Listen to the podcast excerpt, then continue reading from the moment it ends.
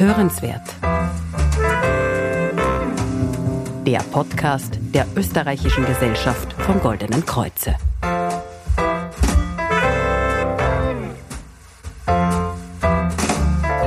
Herzlich willkommen bei Hörenswert, dem Podcast der Österreichischen Gesellschaft vom Goldenen Kreuze.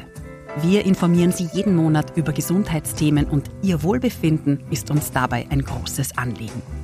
Mein Name ist Denise Seifert und gemeinsam mit unseren Expertinnen und Experten möchte ich Ihnen neben vielen Informationen vor allem viele Anregungen für Ihr persönliches Wohlbefinden geben. Und heute spreche ich mit meinem Gast zum Thema Mein Kind als Couch Potato, Bewegungsmangel in der Krise. Ja, ich kann mich noch gut an die paar Bilder im letzten Jahr erinnern. Rot-weiße Bänder sperren die Spielplätze ab. Die Turnbeutel, die hängen einsam an den Haken der Schulgarderobe und die Radwege, die sind gespenstisch leer. Gemeinsames Herumtollen, Laufen oder Radfahren. Vor dem Beginn der Corona-Krise war das für viele Kinder selbstverständlich. Die Maßnahmen zur Eindämmung des Virus sind ja mittlerweile gelockert worden, aber für die Kinder sind die Lockdown-Monate nicht ohne Folgen geblieben. Das viele Zuhause-Sein, wenig Bewegung und die ein oder andere Nascherei zeigen sich auf der Waage. Rund viereinhalb Kilo, so viel haben Kinder im Durchschnitt während des vergangenen Jahres zugenommen. Im Vergleich zum Vorjahr ist das eine Steigerung von 60 Prozent. Welche gesundheitlichen Folgen das hat und wie Kinder wieder mehr Freude an Bewegung bekommen, darüber spreche ich heute mit Veronika Winter. Sie ist Physiotherapeutin und Kinder-Yoga-Lehrerin. Guten Tag, Frau Winter. Schönen guten Tag. Frau Winter, Sie waren ja als Kind sehr sportlich. Haben Sie da immer Freude an der Bewegung gehabt oder war es vielleicht auch manchmal ein bisschen zu viel? Ja, ich kann mich erinnern, dass bei uns zu Hause schon sehr früh viel geturnt wurde. Das heißt, als ich im Kindergartenalter war, wurde im Wohnzimmer die Couch abgeräumt und aus Pölstern Bewegungslandschaften gemacht. Das war natürlich Bewegung mit viel Spaß und Freude. Intrinsisch sagt man ja. Das heißt, aus sich heraus einfach den Körper und die Umwelt, sich selber und andere Menschen entdecken. Später dann, als meine Eltern herausgefunden haben, dass ich nicht nur Spaß an Bewegung habe, sondern auch sehr bewegungsbegabt bin, kam dieser sportmotorische Teil dazu, der ja, sagt man, mit acht Jahren sind Kinder bereit, um mehr in sportliche Aktivitäten ganz gezielt zu trainieren. Das war bei mir das Tennis damals. Ja, und ich bin dann dreimal die Woche ungefähr am Tennisplatz gestanden. Und es ist ja auch so, dass man bei Sport ja sehr zielorientiert arbeitet. Da gab es Techniktraining, Konditionstraining, Krafttraining, es wurde auf die Ernährung geachtet. Das heißt, es war schon ein bisschen mehr Training, Sport. Es ging schon in Richtung Leistungssport und weniger nur der Spaß. Und auch nicht so aus mir heraus, weil ich gerade Lust auf Bewegung hatte, sondern heute ist Training. Punkt du gehst. Sie haben etwas sehr, sehr Wichtiges und Richtiges angesprochen. Die intrinsische Motivation, also sprich, dass das Bedürfnis der Bewegung aus dem Kind herauskommt. Sagen Sie mir, wie können wir Eltern dieses innerliche Bedürfnis, sich zu bewegen, fördern? Ich glaube, es kommt ganz auf das Alter der Kinder an. Wenn es um Kindergartenkinder geht oder auch schon früher, ist das gemeinsame Bewegen ganz wichtig das Fördern und Fordern der Neugier und des Entdeckens. Da können Kleinigkeiten interessant werden. Da reicht auch oft wenig Platz, wie eine kleine Terrasse. Ähm, Kinder sind ja sehr in ihren basismotorischen Fähigkeiten da verankert. Da geht es ums Herumrollen, ums Wutzeln, äh, ums Strampeln, ums Hüpfen und das braucht jetzt nicht so diesen sportlichen Aspekt. Wenn es ins Grundschulalter geht, sind Kinder bereit, und wollen auch gefordert werden. Das heißt, da ist es nicht nur mehr das Stärken der Basiskompetenzen, sondern da geht's richtig in die Kraft, Ausdauer, Geschicklichkeit, Kondition, Koordination. Und da wird's dann meiner Meinung nach schon diffiziler in den eigenen vier Wänden. Da muss einem dann schon mehr einfallen. Meiner Meinung nach, gerade mit wenig Platz, sind Dinge wie Hula Hoop, ähm, Springschnurspringen. Ich mache das mit meinen Kindern. Ich habe einen Grundschüler und jetzt eine im ersten Gymnasium, ein Mädchen und ein, einen Kindergartenkind. Das heißt, ich habe den Querschnitt sozusagen. Äh, und ich versuche halt jeden altersentsprechend zu fordern und zu fördern, was ganz, ganz viel mit dem gemeinsamen Bewegen noch immer zu tun hat. Ich glaube, das hört nie auf. Mhm. Das bedeutet jetzt, dass wir diese Bewegung nicht als Termin festlegen, also wir gehen jetzt eine Stunde laufen oder Radfahren, sondern wir bauen sie in den Alltag ein. Also zum Beispiel, dass ich sage, hey, wir fahren jetzt mit dem Fahrrad zum Supermarkt. Richtig. Am einfachsten ist es, Bewegung in den Alltag zu bringen. Ähm, da reicht es oft schon, mit dem Fahrrad zum Supermarkt zu fahren. In die sportliche Richtung gesehen geht es ja auch darum, diese Ruheakt, aus dieser Ruheaktivität rauszukommen in eine Alltagsaktivität und da reichen schon Stufensteigen, Fahrradfahren, kleine Aktivitäten. Vom Alter her brauchen Babys und Kleinkinder unser, unseren, unsere Förderung eigentlich nicht. Es reicht, wenn wir ihnen nicht im Weg sind, sich frei zu bewegen. Den Rest erledigen diese Kinder von selber eigentlich. Sie sagen nicht im Weg sein. Wie kann ich denn als Eltern, nehmen wir jetzt mal Kleinkinder, im Weg sein? Ähm, zu frühes Verweilen und langes Verweilen in Babyschalen, in Babywippen zum Beispiel. Es gibt auch Laufwagerl, in die Kinder hineingestellt werden, die auch ein Sicherheitsrisiko darstellen. Es gibt Laufställe, die oft viel zu klein sind für Kinder, die sich schon gerne und, gerne und viel bewegen. Ähm, Wenn es dann in die größeren Kinder, sozusagen also Kindergartenkinder geht, es ist es oft die Angst der Eltern, dass das Springen und Hüpfen und Schreien der Kinder in der Wohnung stört, dass die Nachbarn sich aufregen könnten. Und da ist dann dieses sei leise, sei leise, nicht zu laut äh, nach 8 Uhr. Und ich habe leider auch Freundinnen, die mir berichten von engen Wohnsituationen, mhm. äh, also nicht das Einzelhaus im Grünen, sondern halt ähm, ein Reihenhaus oder, oder ein, ein, ein Mehrparteienhaus und da war das dann halt wirklich ein Thema, gerade jetzt in Corona-Zeiten, dass das Lärmen und Toben der Kinder, das eigentlich ganz natürlich ist und kindgerecht und auch wichtig ist für die Entwicklung, mhm. als Lärmbelästigung empfunden wurde. Ich kann beide Seiten verstehen. Ähm, aber das ist dann zum Beispiel das Behindern dieser, dieses Bewegungsbedürfnisses, gerade wenn Spielplätze zum Beispiel jetzt gesperrt sind.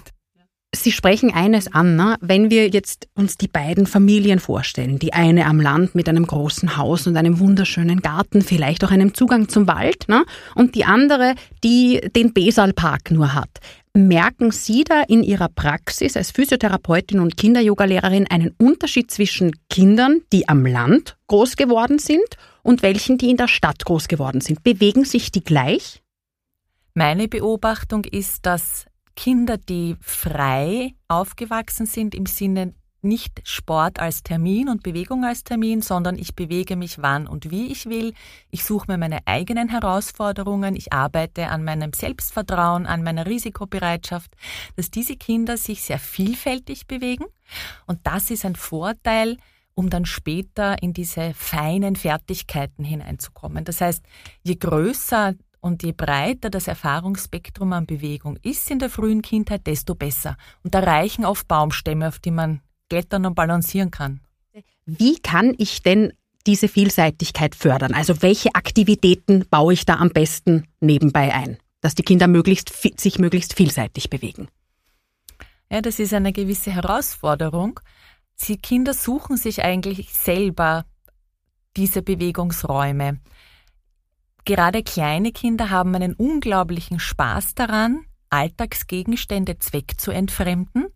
Da wird also dann eben aus einer Couch ein Piratenschiff, äh, da wird aus einem Kochlöffel der Kasperl, mit dem man dann spielt, da werden Kasperlspiele aufgebaut aus Leintüchern, also je kreativer, je bunter, desto besser. Und da findet auch Bewegung ganz, ganz selbstverständlich statt. Ähm, die Vielseitigkeit, wir sagen auch polysportive Tätigkeiten, gerade im Vor- und Grundschulalter, das ist ganz wichtig zu fördern. Und da geht's um Kraft, Ausdauer, Koordination, Balance und so weiter. Meine Kinder zum Beispiel, wir haben viele Stufen im Haus, ähm, springen die Stufen dann mit beiden Beinen hoch und runter. Ja. Das wäre ein Schnellkrafttraining und ein Krafttraining.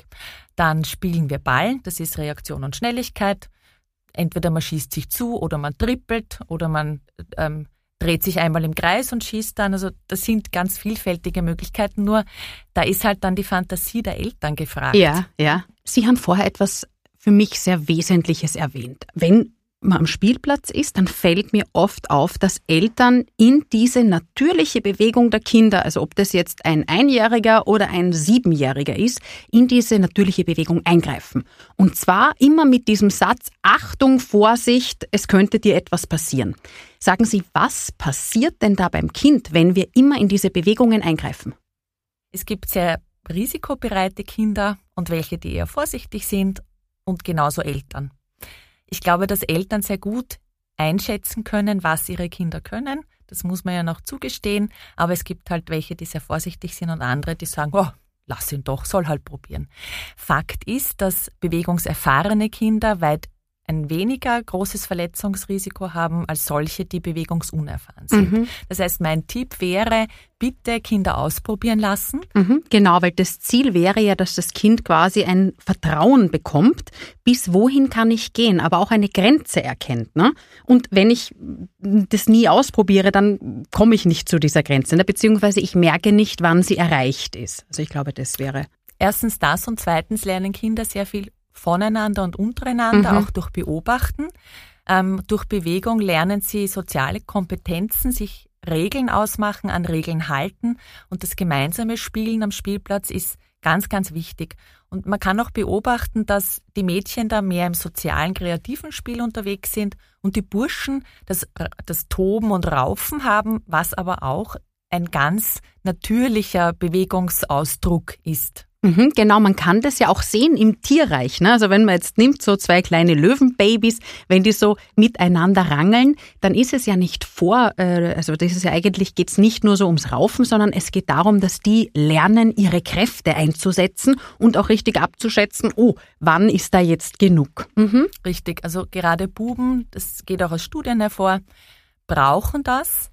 Ähm, und sind auch nach einem körperlichen Gerangel weiterhin befreundet. Ja. Also die Angst der Eltern, ähm, dass sie sich bis aufs Blut bekriegen werden und dann auch keine Freunde mehr sind und vielleicht auch dann zwischen den Eltern die Freundschaft vorbei ist, das ist nicht gegeben. Sie vertragen sich nachher wieder und es ist wirklich ein Ausprobieren, wer bist du, wer bin ich, wo fängst du an, wo hörst du auf mhm. und auch, und es stimmt, ich finde, es ist auch eine Art man macht sich eine Art Hierarchie aus. Mhm. Und das ist aber das Schöne am Bewegen und das finde ich so wichtig, auch gerade im schulischen Bereich. Jedes Kind kann etwas. Jedes Kind hat ein Potenzial. Mhm. Und es gibt Kinder, die vielleicht auf kognitiver Ebene jetzt nicht die leistungsstärksten sind, aber dafür super schnell laufen können. Mhm. Und das können sie ja dann eben zeigen. Und das mhm. finde ich so schön, wenn man sich das anschaut, diese Lebenswelten, dass eben, wenn Kinder vielfältige Lebenswelten haben, jedes Kind sein Potenzial leben darf. In der Lebenswelt der Kinder letztes Jahr, im März, hat es begonnen mit dem ersten harten Lockdown, äh, wo ja ein wesentlicher Teil für die Kinder plötzlich gesperrt war. Also ein wesentlicher Teil des Alltags war auf einmal nicht mehr verfügbar. Und das war die Bewegung draußen, die Bewegung untereinander. Ja. Aktuelle Zahlen der Projektstudie EDI Kids vom Österreichischen Akademischen Institut für Ernährungsmedizin zeigen, dass die Kinder im vergangenen Jahr während eines sechsmonatigen Beobachtungszeitraums im Durchschnitt um viereinhalb Kilo zugenommen haben. Na, verglichen mit dem Vorjahr sind das, ist das eine Steigerung von 60 Prozent. Da waren es unter Anführungsstrichen nur 2,6 bis 2,85 Kilo. Wie nehmen Sie denn das in Ihrem Umfeld wahr? Also sehen Sie da eine Gewichtszunahme bei den Kindern und können Sie das in Zusammenhang mit der mangelnden Bewegung während der Lockdowns äh, in Verbindung setzen? Kinder, die schon vor Corona gefährdet waren, an Übergewicht oder Adipositas zu leiden, leider durch die Corona-Krise ähm, noch mehr in dieses Risiko hineingerutscht sind Kinder, die normalgewichtig waren, ja, das waren halt dann diese zwei, drei Kilos, die jeder kennt, mhm. die aber auch dann schnell wieder runtergehen und die auch den Körper wieder auf Stoffwechselebene noch auf Gelenkebene in irgendeiner Form belasten. Mhm. Ähm, das, was die Krise, finde ich, noch deutlicher gemacht hat als das Zunehmen in meiner Sicht als Physiotherapeutin, ähm, sind die psychischen Belastungen und Einschränkungen dass Kinder einfach sehr oder ja, viele sehr vorsichtig geworden sind, was Kontakt und Begegnung anbelangt. Mhm. Und da hoffe ich, dass dieser Trend sozusagen dann wieder rückläufig wird und dass Kinder sich wieder mit Freude in die Arme nehmen dürfen. Ich glaube, dass dieses berührt, berühren und berührt werden auch zu den Grundbedürfnissen gehört. Und wenn das fehlt, fehlt wirklich ein ganz wesentlicher emotionaler Input. Und da gibt's ja dann auch schon immer die Meinungen, werden wir sehen, was langfristig daraus wird. Kurzfristig gesehen ist natürlich Adipositas, gerade was die, ja, die Gesellschaft anbelangt, ein großes Problem. Auch jetzt mhm. dann im Erwachsenenalter. Da geht es dann auch um Kosten im Gesundheitswesen. Sagen Sie, wie kann man denn diesen Trend äh, zum Couch Potato formuliere ich jetzt einfach mal so. Wie kann man diesen Trend in Zeiten von Smartphone und Co. denn gegensteuern? Na, grundsätzlich geht es wieder hier um das Reduzieren der Ruheaktivität. Und Ruheaktivität hat einen sehr geringen Energieverbrauch. Mhm. Das heißt, es muss Einfuhr-Ausfuhr-Prinzip passen. Also das, was ich zu mir nehme, muss ich im besten Fall dann auch verbrennen. Mhm. Und verbrennen geht gut und eigentlich am besten übers Bewegen. Ja. Ähm, ähm, das Snacking ist ganz gefährlich bei Kindern, hat man in der Corona-Zeit gemerkt mhm. und ich weiß nicht, Viele Erwachsene kennen das auch vielleicht aus dem Homeoffice, dass ähm, langes Sitzen und langes Brainwork dazu führt, dass man sich sehr schnell fetthaltige und zuckerhaltige Dinge zuführt. Also das ist ein Ansatz, wo ich sage, da müssen wir ein bisschen breiter denken. Da geht es nicht nur ums Bewegen, sondern eben auch um die Ernährung. Wissen wir ja, Übergewicht kommt nicht nur durch Bewegungsmangel. Ähm, mein Tipp wäre, dass man Bewegung wieder in den Alltag einbringt, als ganz natürliche Bewegung. Ich habe jetzt bemerkt, gerade im Homeschooling bei meinen Kindern, wie lange sie denn wirklich sitzen mhm. und was sie in den Pausen machen. Und das ist eben sehr kindspezifisch. Mein Sohn, der holt sich seinen dynamischen Arbeitsplatz ganz von alleine rein. Den habe ich dann einmal am Sessel sitzend gesehen mit dem Computer, einmal lag er unterm Tisch am Bauch. Ja. also der hat sich seine Bewegung geholt, der hat mhm. nichts gebraucht. Mhm. Das ist aber auch ein Kind, da muss man sich nicht um Bewegung kümmern. Mhm. Das ist positiv. Mhm. Ja. Ähm, und meine Tochter ist genau das Gegenteil. Ist eine sehr kreative Person, eine Denkerin äh, und die löst die Probleme der Welt im Sitzen. Mhm. Das heißt, das Rauskommen aus dem Sitzen ist so wichtig. Und da geht es auch nur darum, dass ich in die Küche gehen muss, um mir mein Glas Wasser zu holen. Mhm. Äh, dass ich einfach den Körper wieder umerziehe. Denn Sitzen und langes Sitzen wird zur Gewohnheit und das, was ich viel tue, wird in unserem Gehirn abgespeichert als das ist normal mhm. und das ist eigentlich auch gesund. Ist es aber nicht, nur fällt es einem dann nicht mehr auf. Mhm. Ich höre und lese immer wieder, dass wir die Ruhezeiten, wie Sie es vorher genannt haben, also sprich auch die Smartphone-Zeiten und Tablet-Zeiten unserer Kinder reduzieren sollen. Das möchte ich hier gar nicht in Frage stellen, das finde ich äh, super und gut, aber Gibt es für uns Eltern eine Möglichkeit, wie wir uns diese Technologie, also Smartphone und Tablet, zunutze machen können für die Bewegung? Absolut. Ich finde, dass Computer auch eine Hilfe sein können, äh, denn es geht ja prinzipiell nicht darum, starrt das Kind auf einem Bildschirm, sondern in welcher Position? Ist mhm. es dabei aktiv? Bewegt es sich mhm. oder sitzt es? Das Sitzen ist ja eigentlich dieses neue Rauchen, sagt ja, man. Nicht? Ja. Äh, und der Energieverbrauch im Sitzen ist extrem gering.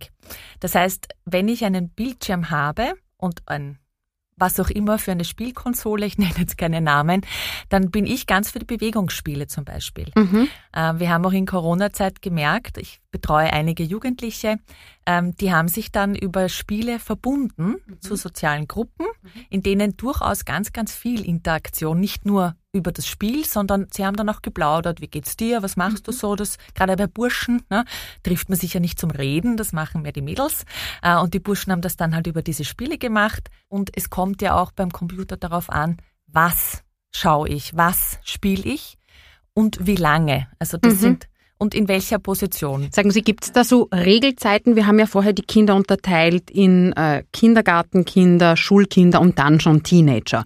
Gibt es da wirkliche Regel oder Vorschläge? Wie lange sollte so ein, ein, ein Volksschüler vor dem PC sitzen? Also bei allen Altersgruppen so wenig wie möglich. Babys und Kleinkinder null, mhm. also wirklich gar keine Bildschirmzeiten. Das heißt auch kein Fernsehen. Ähm, leider beobachtet man das oft, dass Kinder vor dem Fernseher ruhig gestellt werden. im Babywippen, mhm. also doppeltes Unheil, mhm. der Bewegungsmangel, dieses Behindern dieser körperlichen Entwicklung und dann auch auf kognitiver Ebene das, diese Reize, die da über den Bildschirm ja. kommen, unkontrolliert. Ähm, bei Kindergarten und Kleinkindern geht man dann so ungefähr 15 Minuten, maximal 30 Minuten im Grundschulalter. Bei Jugendlichen sind wir bei ungefähr 60 Minuten am Tag. Mhm. Und wenn ich mir jetzt denke, meine Kinder sind in Corona-Zeit schon einmal im Homeoffice beim Distance Learning bis zu fünf Stunden vor dem Bildschirm gesessen, zählt ja. das, finde ich, zu Bildschirmzeit. Mhm. Mhm. Und das ist extrem ungesund und entspricht nicht den WHO-Richtlinien. Aber natürlich, wir waren alle froh, dass es das gab. Also ein auch ein großes Dankeschön an alle Pädagoginnen. Trotzdem ist das auch Bildschirmzeit. Was können denn jetzt Eltern machen, bei denen die Bewegung jetzt noch nicht so an der Tagesordnung stand? Was wären denn da so Bewegungsformen, um, um gemeinsam, um sich gemeinsam zu bewegen? Eineinhalb Minuten zu deinem Lieblingsmusikstück mit der Tochter abzappeln. Zum Beispiel. Äh, oder Armdrücken mit dem Junior. Ganz Kleinigkeiten. Es muss ja jetzt nicht unbedingt Sport sein. Mhm. Es reicht, den Alltag einfach in Bewegung zu bringen einmal spazieren gehen um den Block mit dem Hund. Das war immer die Aufgabe von Papa. Na, jetzt macht's halt dann der Sohnemann mit. Sie haben es vorher erwähnt, das Gemeinsame motiviert auch. Jetzt äh, ist in Zeiten der Lockdowns war ja Mannschaftssport äh, schwierig bis ausgeschlossen. Was bewirkt denn das bei Kindern, dieses gegenseitige, diese gegenseitige Bewegung? Also ich merke das auch bei meinem Sohn, wenn wir spazieren gehen, ich mit ihm, dann ist er null motiviert. Wenn aber ein Gleichaltriger oder ein bisschen älterer mitgeht, dann spaziert mir der auch drei Stunden. Was passiert denn da im Gehirn bei den Kindern, dass das da so toll funktioniert? Ich glaube, das liegt in den Genen. Das ist evolutionsbedingt. Eltern sind, was das anbelangt, einfach uninteressant und uncool. Ähm, und der Freund ist einfach ja der bessere Sparringpartner für diese Dinge. Und da gibt's dann den Stock zu entdecken, der dann äh, gleich geworfen wird und der Speer ist und dann ist man dann Hulk und der Baum wird zu irgendeinem Monster. Und das ist eine Fantasiewelt, in die, glaube ich, Eltern schwer einsteigen können. Ich finde es auf der anderen Seite extrem erfrischend für das Gehirn, einfach sich einmal darauf einzulassen und da richtig einzusteigen und die Eltern, ähm, die, die Kinder sollen einfach vorausgehen in ihrer Fantasie und die Eltern einmal mitnehmen. Mhm. Und man, man ist da einfach mit dabei und das kann sehr witzig sein. Mhm. Ja.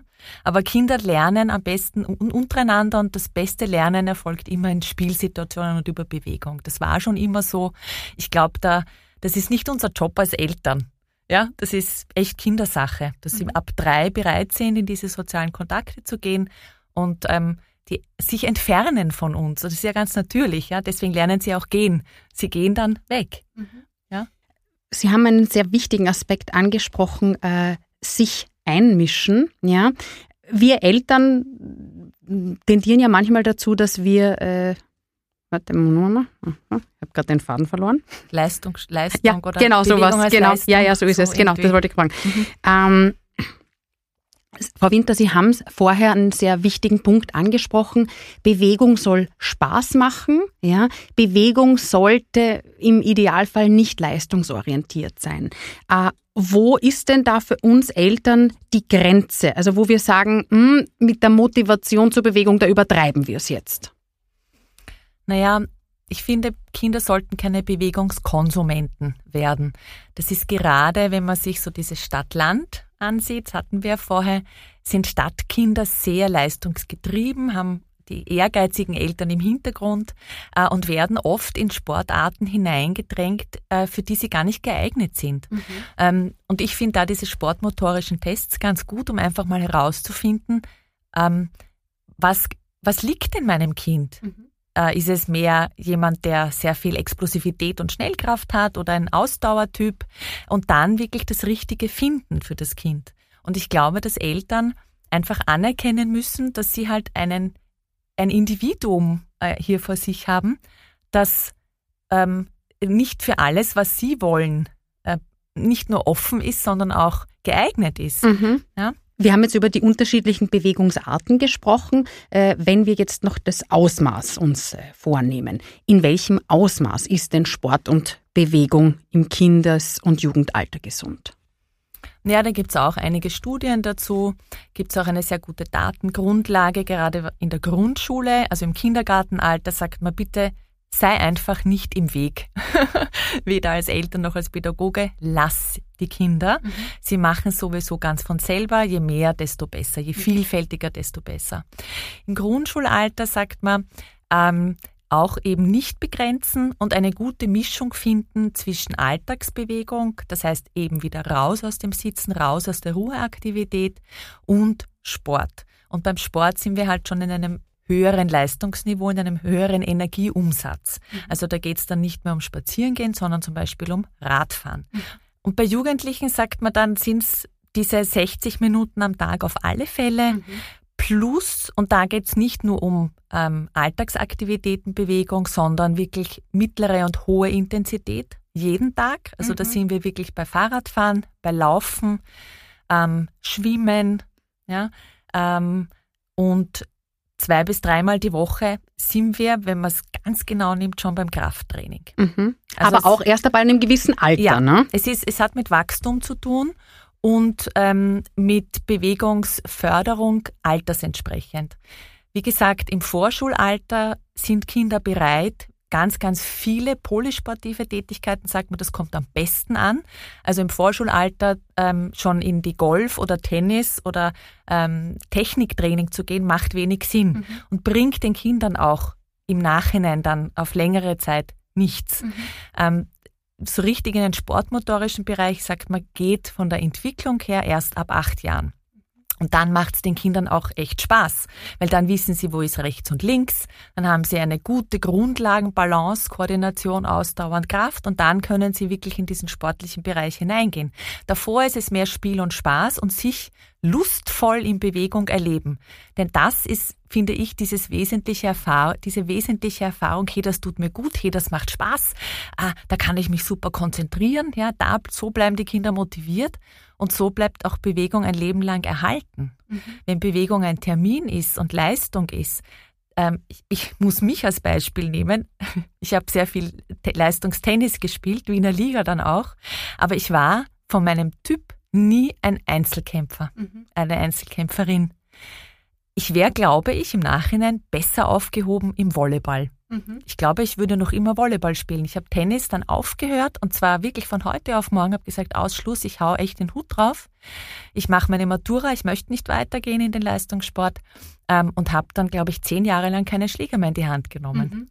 Und dann erst mit den Kindern eigentlich kam die Lust wieder am, hey, da könnte man doch gemeinsam Tennis spielen. Und so spiele ich jetzt mit meinen Kindern Tennis und mach's anders. Ich glaube, meine Eltern haben im, im, im besten mit besten Absichten gehandelt. Mhm. Ähm, ich mache es jetzt trotzdem anders.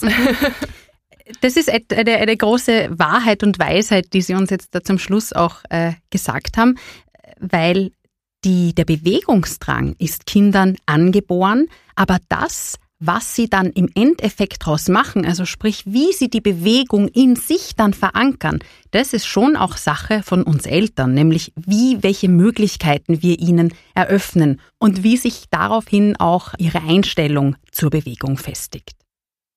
Frau Winter, ich bedanke mich herzlich für das Gespräch, für die vielen Vorschläge und Inputs, die Sie uns gegeben haben und wünsche uns in den kommenden Monaten wieder mehr Freude an Bewegung.